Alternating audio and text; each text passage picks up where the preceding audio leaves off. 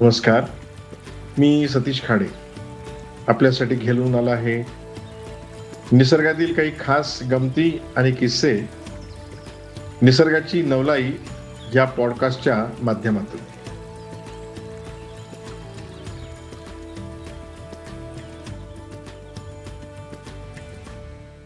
नमस्कार. आज आपण बघणार आहोत किंवा ऐकणार आहोत बुरशी आणि जीवाणू म्हणजे फंगाय आणि बॅक्टेरिया या निसर्गातील सूक्ष्म घटकांच्या बाबतीत. आधी बुरशी किंवा फंगाबद्दल पाहूया. बुरशीचे जगामध्ये एक कोटी प्रकार जवळजवळ सापडलेले आहेत. त्यापैकी अठरा लाख स्पेसीजचा किंवा प्रजातींचा अभ्यास झालेला आहे. या बुरशीचा आकार साईज किंवा आकारमान म्हणूया मायक्रोस्कोप खाली सुद्धा काही बुरशी बघाव्या लागतात तर काही बुरशींची उंची पाच फुटापर्यंत उंच असते. बुरशीचे तंतू वाढत वाढत जाऊन बुरशीची वाढ होते. एका बुरशीच्या झाडातून किंवा झाडातूनच म्हणूया किती तंतू निघू शकतात? तर चीनमध्ये एका फंगसच्या एका खोडातून पसरलेल्या तंतूची व्याप्ती दोन फुटबॉल ग्राउंड एवढी आहे. हे जस्ट नुकतंच नोंदवलं गेलंय. तंतू वाढत वाढत जाऊन ते पूर्ण जमीन व्यापतात आणि फार मोठं काम जमिनीत ते करतात विघटनाचं. बुरशी ही कुठेही असू शकते बरं का. कुठेही ती सर्वाईव्ह होऊ शकते किंवा टिकू शकते वाढू शकते येऊ शकते. ती सर्वसाधारण आपल्या विषुवृत्तीय प्रदेशापासून आपल्या समशीतोष्ण कटिबंधात तर असतेच. पण ती वाळवंटातही येऊ शकते. दोन ध्रुवावर आर्टिक्ट जिथे मायनस डिग्री टेम्परेचर आहे तिथे येऊ शकते. इतकंच काय ती ज्वालामुखीच्या मुखाशीही आढळलेली आहे. तर जमिनीत विघटनाचं काम करते. म्हणजे काय करते? तर बुरशीचं सगळ्यात मोठं वैशिष्ट्य काय? तर ती आपल्या शरीरातलं द्रव जमिनीत सोडते. जमिनीत असलेल्या वेगवेगळे जे खनिजे आहेत त्यांचं रूपांतर तिच्या स्वतःच्या अन्नात करते आणि शोषून घेते यावरती वाढते. हे जे विघटन आहे हे विघटन बुरशी कशा कशाचं करू शकते? तर मातीचं करते मुरमाचं करते दगडाचं सुद्धा विघटन बुरशी ह्याच पद्धतीने करू शकते. हे विघटन तिच्या शरीरातलं जे द्रव्य आहे त्यावर आधारित आहे. आपल्याला दगडफूल माहिती आहे का? हे दगडफूल हे बुरशीने दगडावर सोडलेलं द्रव्य म्हणजेच बुरशीची वाढ आणि अलगी शेवाळाची वाढ एकत्र होऊन जो जीव तिथे तयार झालेला आहे तो म्हणजे दगडफूल जे आपण मसाल्याच्या पदार्थात वापरतो. ते विघटनाचं हे कौशल्य हे सगळ्यात मोठा वरदान कुठे आहे? तर जमिनीतले जे अन्नद्रव्य आहेत ते झाडाला जसेच तसे शोषता येत नाहीत. मग झाडाला हव्या त्या परिस्थितीमध्ये किंवा हव्या त्या रूपामध्ये हे अन्न घटक मिळण्यासाठी बुरशी आपलं काम करते. बुरशी ह्या खनिजाचं विघटन करते. ते अशा पद्धतीने करते की जे झाडाला शोषून घेता येईल. झाडांच्या मुळांना ते शोषून घेता येईल. त्यामुळेच जीवसृष्टीतल्या आपण अन्न साखळीचा यापूर्वी अभ्यास जो केलेला आहे त्यामध्ये काय दिसतं? तर वनस्पती आपलं स्वतःचं अन्न स्वतः तयार करतात. शाकाहारी प्राणी त्या वनस्पतीला खातात मांसाहारी प्राणी शाकाहारी प्राण्यांना खातात आणि अशी ती अन्न साखळी जुळते. परंतु अलीकडच्या पन्नास शंभर वर्षाच्या अभ्यासात काय चित्र दिसतं? तर ही अन्न साखळी जीवाणूपासून आणि बुरशींपासून सुरू होते. जीवाणू आणि बुरशी जमिनीतल्या खनिजांचं वनस्पतीला हव्या त्या रूपामध्ये रूपांतरित करून देतात. म्हणून अन्न साखळीचे मूळ घटक जीवाणू आहेत. आज आपण सेंद्रिय शेतीचा जी चर्चा सुरू आहे ती सुद्धा बेस ही बुरशी आणि जीवाणूच आहेत.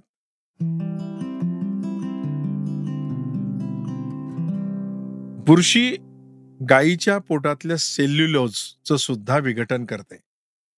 पृथ्वीवरचा एकमेव घटक असा आहे सेल्युलोज जो जैविक घटक. सेल्युलोज ज्याचं विघटन अजून आपल्याला करता आलेलं नाही निसर्गातली कुठलीच शक्तीलाही ते करता आलेलं नाही.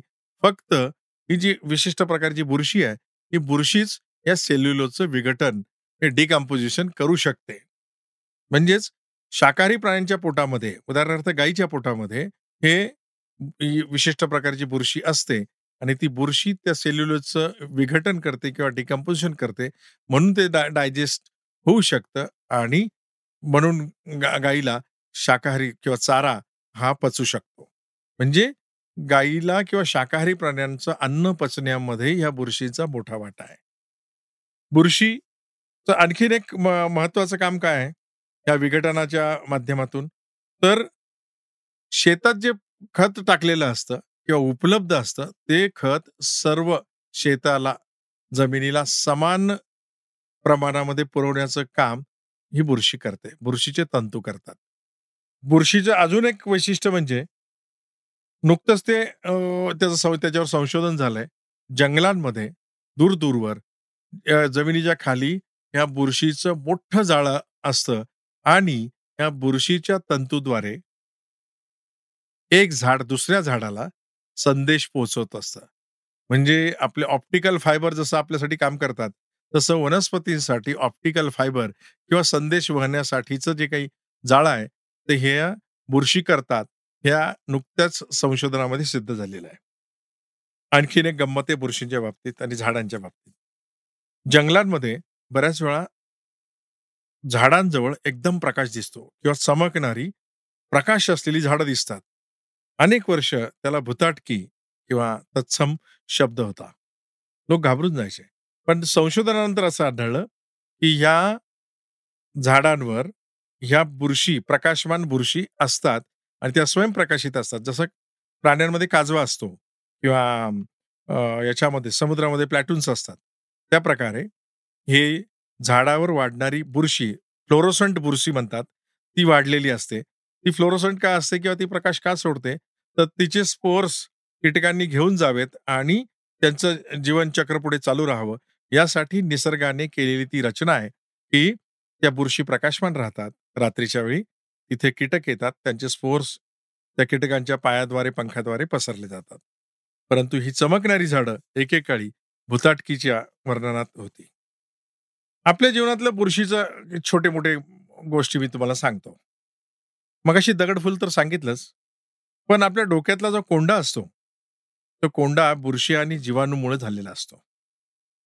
बऱ्याच वेळा शेतीचं नुकसान, पिकं न येणे, पिकांचं नुकसान होणे, उभं पीक जळून जाणे किंवा पिकावर रोग पडणे, यात बुरशींच्या रोगांचा जास्तीत जास्त समावेश असतो.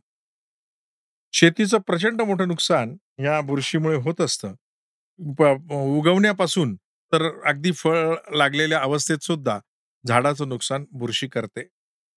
त्याचं सगळ्यात मोठं उदाहरण या बुरशीने जगाचा इतिहास बदलवलेला आहे. इसवी सन 1840 साली इंग्लंडमधल्या किंवा इंग्लंड जवळच्या आयर्लंडमध्ये बुरशीचा रोग बटाट्यावर पडला. किंवा बटाट्यावर बुरशीचा रोग पडला आणि आयर पूर्ण आयर्लंडमधलं बटाट्याचं पीक नष्ट झालं. लोक उपासमारीने मरू लागले. मग हेच लोक मजुरीकडे वळले आणि आयर्लंडमधील झुंडीच्या झुंडी, जहाजाचे जहाज भरून लोक अमेरिकेला मजुरी करण्यासाठी गेले. यातून युरोपचा, अमेरिकेचा आणि जगाचा बदललेला इतिहास आपण पाहतोच आहोत. एका बुरशीचा पराक्रम हा जगाचा इतिहास बदलण्यासाठी कसा कारणीभूत आहे, त्याचं एक छोटंसं उदाहरण. सकारात्मक बाब काय आहे आपल्या जीवनातली? तर खूप मोठी सकारात्मक बाब बुरशीची अशी आहे, की बुरशीपासून पेनिसिलिन हे औषध बनवलं गेलं. पेनिसिलिनचा शोध अपघाताने जरी लागला असला, तरी नंतर अनेक मनुष्य जीवनातले अपघात त्या पेनिसिलिनने बरे केलेले आहेत. पेनिसिलिन बुरशीपासून बनवलेले औषधं जखमेपासून तर टीबी पर्यंतच्या अनेक आजारांमध्ये रामबाण उपाय ठरलेले आहेत. मायसिन असं असलेलं कुठलंही औषध हे बुरशीपासून बनवलेलं असतं, एवढं तुम्ही लक्षात ठेवा. तसंच आणि औषधाच्या बाबतीत आणखीन औषधी उपयोगाच्या बाबतीत मला थोडंसं सांगायचंय.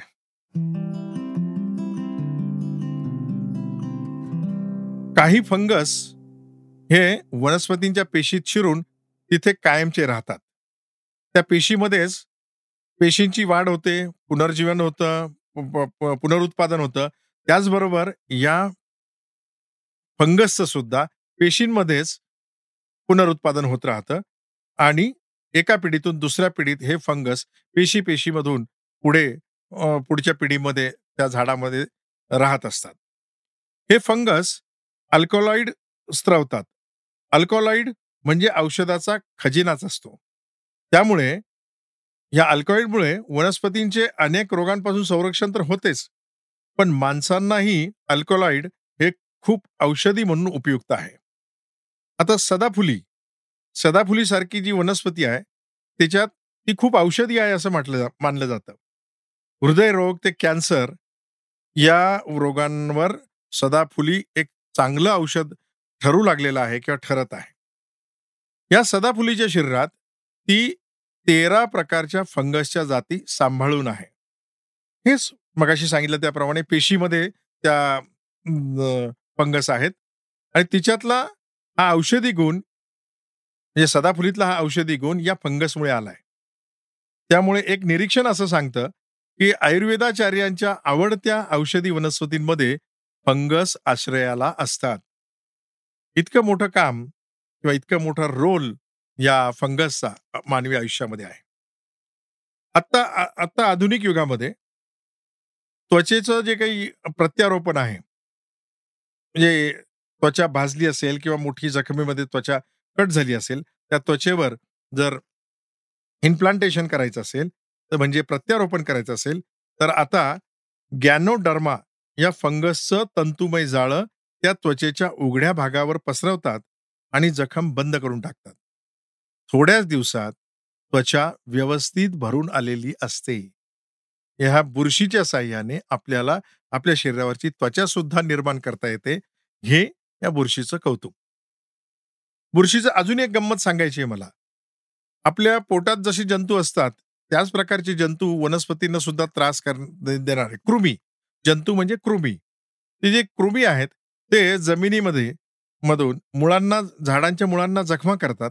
त्या जखमेच्या माध्यमातून ते झाडामध्ये प्रवेश करतात. झाडामध्ये प्रवेश करून ते खोडात येतात. खोडात त्यांचं पुनरुत्पादन वाढवून खोडात खूप मोठ्या संख्येने हे कृमी वाढतात. त्या झाडाला ते आतून पोखरतात आणि झाड मरतं. ते झाड मेल्यानंतर, आडवं पडल्यानंतर परत हे कृमी जमिनीत येतात आणि दुसऱ्या झाडांसाठी त्यांचा उद्योग हा सुरू असतो.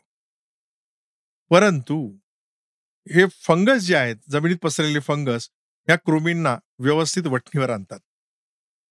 कृमी ह्या बुरशीजवळ किंवा तंतूंजवळ आले, तर ह्या बुरशीच्या तंतू त्या कृमीला 2-3 वेढे घालतात आणि त्याला करकचून आवळतात आणि त्या कृमीला तिथे जागेवर तडफडून मरण्यास भाग पाडतात.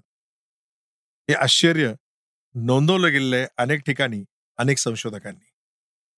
म्हणजे प्रत्येक सजीवाला आपली-आपली एक संरक्षण व्यवस्था असते आणि तिला कोणीतरी शत्रू असतो किंवा तिचं कोणीतरी भक्ष असतं. हे इथे पुन्हा एकदा अधोरेखित होतं.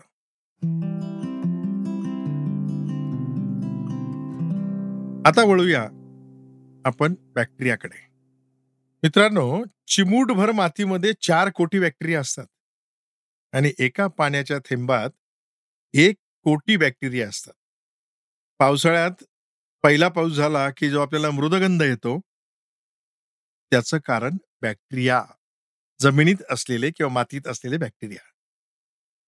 या बॅक्टेरियांचं आयुष्य किती? जास्तीत जास्त 15 मिनिटं. पण त्याचा पुनरुत्पादनाचा वेग इतका मोठा असतो, की 15 मिनिटात हजारो लाखो बॅक्टेरिया तयार होतात. परंतु या 15 मिनिटाचं जरी आयुष्य असलं, तरी याचे स्पोर्स म्हणजे प्रतिकूल परिस्थितीमध्ये बॅक्टेरियाचं रूपांतर स्पोर्समध्ये होतं. ते स्पोर्सचं आयुष्य अफाट आहे. अफाट आहे. मोहनजोदाडोच्या मडक्या मडक्यामध्ये काही स्पोर्स मिळाले. ते स्पोर्स आहेत असं समजल्यावर त्याच्यावर थोडं पाणी शिंपडलं, तर ते स्पोर्सचे बॅक्टेरिया जिवंत झाले. हे मोहनजोदडोच्या उत्खननात तो संदर्भ जो आहे, तो 2500 वर्षापूर्वीचा आहे. म्हणजे स्पोर्सपासून 2500 वर्षानंतर सुद्धा बॅक्टेरिया जिवंत होतात. अहो इतकंच काय, हे काय घेऊन बसलायत? नेचर या जगप्रसिद्ध जर्नलमधला संदर्भ मी तुम्हाला सांगतो, की त्यात एका लेखामध्ये उल्लेख आहे, की पंचवीस कोटी वर्षापूर्वीच्या डिंकामध्ये सुद्धा काही स्पोर्स सापडले आणि ते स्पोर्सला अनुकूल वातावरण तयार केल्याबरोबर त्याच्या जीवाणूत रूपांतर झालं. पंचवीस कोटी वर्ष त्या स्पोर्स जिवंत राहिले किंवा त्याच्यातून बॅक्टेरिया निर्माण होऊ शकले. हे बॅक्टेरिया त्यांच्या संकट काळामध्ये साखळी बनवतात. सगळे बॅक्टेरिया एकत्र येतात त्याची साखळी बनवतात आणि जे जी आपत्ती आलेली आहे जे संकट आलंय त्याला प्रतिकार करतात. सगळे मिळून एक होतात. आणि सगळ्यांचा मिळून एक जीव होऊन तो त्या संकटाचा म्हणजे उदाहरणार्थ मग अशी आपण म्हटलं पेनिसिलिन याच्यासारखा त्यांना मारणारं औषध आलं किंवा अशा प्रकारची जर आपत्ती आली अँटीबायोटिक्स तर ते अशा प्रकारे सामना करतात. आपल्या पोटात किती जीवाणू माहिती आहेत?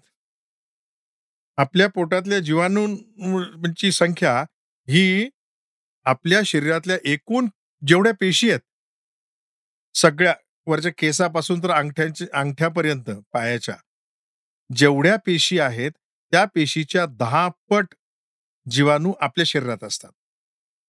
जीवाणूंच्या पंधराशे जाती आतापर्यंत माहिती झालेल्या आहेत. मित्रांनो आपण जाहिरातीत वाचतो किटाणू. अरे किटाणू म्हटलं की एक मोठं संकट आपत्ती रोग सगळ्यात मोठे शत्रू. असं आपल्याला बिंबवलं जातं परंतु ते अर्धसत्य आहे. पंधराशे जातींपैकी फार फार तर चाळीस ते पन्नास जाती ह्या शत्रू जीवाणू आहेत. बाकीच्या सगळ्या जवळजवळ सगळ्या ह्या मित्र जीवाणू आहेत. त्यामुळे जीवाणू म्हटलं की शत्रू किंवा संकट किंवा आजार असं आपण अजिबात समजायचं नाही. मित्रांनो चला. हा भाग एक आपण संपूया.